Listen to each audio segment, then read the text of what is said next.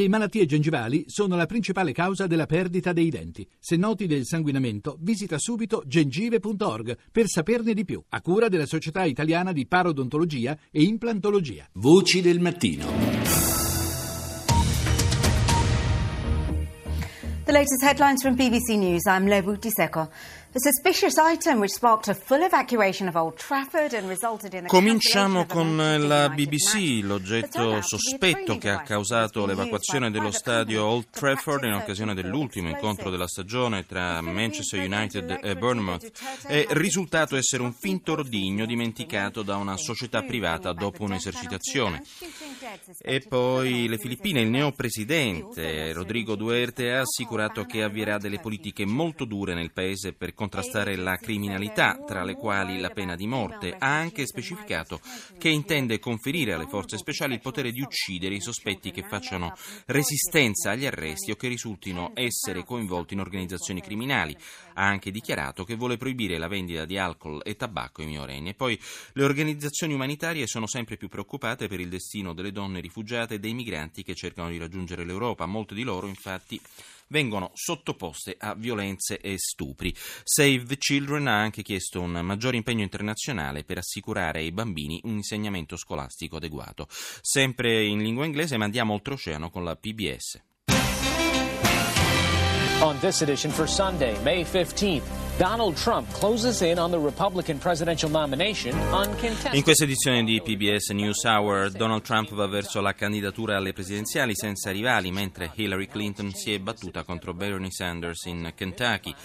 E poi la persistente violenza armata a Chicago, come sta cambiando la demografia della città per il fenomeno del cosiddetto black fight, ossia famiglie di colore della classe media che abbandonano la città a, a causa della violenza, scusate, black flight, not black fight.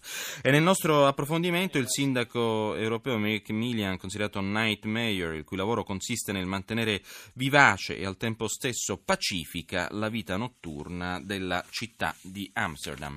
Passiamo a Russia Today. In news that shaped the week, a Turkish MP leaks classified documents claiming the government ignored police data on nearly a thousand Il caso dei documenti secretati in Turchia già ribattezzato Turkish Leaks. Il governo di Ankara avrebbe infatti deliberatamente ignorato i rapporti della polizia sulla presenza di almeno un migliaio di terroristi dello Stato islamico presenti sul suolo turco. Poi proteste a macchia d'olio contro i piani di riforma del lavoro in Francia con veri e propri episodi di rivolta e circa 2 milioni di persone in Russia hanno preso parte alla marcia del Reggimento degli Immortali, così definita, che ha segnato il giorno della vittoria, onorando veterani e vittime del secondo conflitto mondiale contro i nazisti. Infine chiudiamo con i titoli del TG di Stato cinese, appunto la CCTV.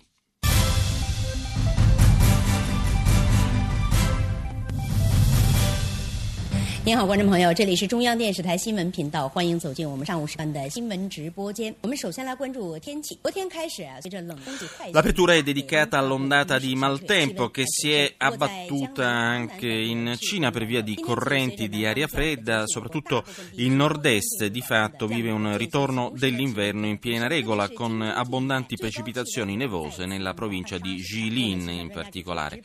Grande rilievo è però dato anche al fenomeno del virus Zika. Nuovi casi, uno è stato segnalato nella provincia del Guangdong, l'altro all'aeroporto di Pechino, eh, coinvolti rispettivamente un uomo di 37 anni e una donna di 39. This is CNN Newsroom live from Los Angeles. Ahead this hour, the bomb scare at Manchester United. La CNN, dunque come primo telegiornale, il pericolo bomba a Manchester, lo stadio evacuato, l'incontro posticipato, tutto per un finto ordigno dimenticato da una società privata dopo una simulazione. Eh, tra l'altro le autorità hanno confermato che l'ordigno era estremamente realistico e dunque la scelta della messa in sicurezza dello stadio è stata, secondo la CNN, la migliore. Doppio attacco suicida dell'ISIS in Yemen e a Baghdad, dove un comando di kamikaze si è fatto esplodere all'interno di un impianto di gas a nord della capitale. Infine, nuovi guai in arrivo per Donald Trump. Il candidato repubblicano in piena corsa per la Casa Bianca deve rispondere ad un lungo e dettagliato articolo del New York Times che ha ricostruito il suo passato di atteggiamenti sgradevoli e sessisti nei confronti delle donne che hanno avuto a che fare con lui. Questa appunto la tesi della CNN. E passiamo a Deutsche Welle. There was major disappointment for football fans when a bomb scare led to Manchester United's last match of the season against Anche l'emittente tedesca in lingua inglese dedica l'apertura all'evacuazione dello stadio inglese dell'Old Trafford avvenuta ieri per il ritrovamento di un pacco sospetto. Grande disappunto, sottolinea Deutsche Welle, tra i tifosi che non hanno potuto assistere all'ultimo incontro di campionato tra la squadra ospitante, il Manchester United, e il Bournemouth. L'oggetto ritrovato è poi risultato essere un finto ordigno dimenticato da una società privata dopo un'esercitazione. In Yemen un attacco bomba suicida davanti a un centro di reclutamento militare ha ucciso 25 soldati e ne ha feriti altri 25 nella città meridionale di Mukalla. L'azione è stata rivendicata dall'ISIS. Le vittime erano tutte in fila in attesa di essere registrata. Questo è il secondo attacco suicida in quattro giorni, si sottolinea nella stessa area. Altra azione rivendicata dai miliziani del califfato, quella avvenuta ieri alla periferia nord di Baghdad, dove un comando di sei kamikaze si è fatto esplodere all'interno di un impianto di gas. 14 le persone uccise e circa 20 quelle ferite. Solo nella scorsa settimana le vittime di attacchi suicidi nella zona sono state un centinaio. Infine dal Venezuela il presidente Maduro ha ordinato delle esercitazioni militari per contrastare quello che ha definito un pericolo che arriva dall'estero. La mossa giunge il giorno dopo la dichiarazione dello stato di emergenza nel paese. In un intervento dalla piazza di Barra, nella capitale, il, il leader ha dichiarato che i suoi oppositori stanno organizzando un vero e proprio golpe militare nel paese che necessita di una risposta. E adesso andiamo in Giappone con NHK, emittente di lingua inglese.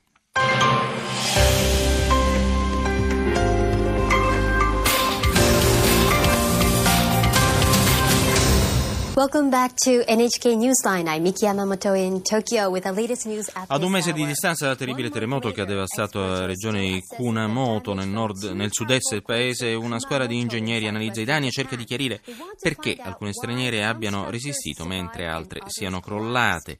E poi i ministri dell'ambiente del G7 si sono incontrati ieri nell'isola di Toyama, nel Mar del Giappone, per coordinare una serie di interventi a lungo termine contro i mutamenti climatici. Si tratta del primo incontro da sette anni di questo genere e precede l'appuntamento del 26 e 27 maggio dei capi di Stato e governi del G7 nella regione centrale di Isishima.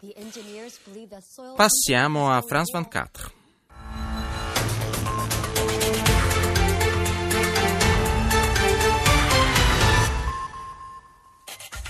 Les Nuits debout de Paris appellent ce soir un rassemblement global In primo piano, Nuit nom il movimento nato a marzo a Parigi Debout contro la riforma del lavoro promossa da Hollande, il suo appello per una condivisione globale in Europa e nel mondo contro quello che è stato definito il Jobs Act alla francese, molte le manifestazioni nel paese, ieri gli scontri.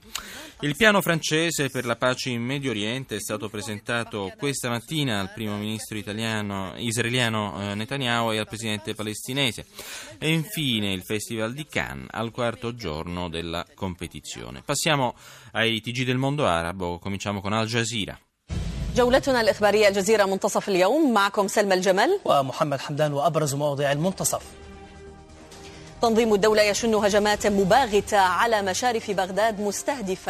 L'Organizzazione dello Stato Islamico rivendica attacchi a sorpresa alla periferia di Baghdad, preso di mira l'impianto del gas a Taji. E poi altro attentato suicida sempre dell'ISIS in una base militare di addestramento in Yemen, a sud-est di Mukalla, hanno perso la vita circa 30 persone. E poi i palestinesi ricordano la Nakba con un treno di ritorno a Betlemme, sarebbe appunto l'esodo del 48, scontri con le forze di occupazione israeliane. E passiamo al TG di Al Mayadin. المسائية من الميادين سلام الله عليكم وفي ملفات الليلة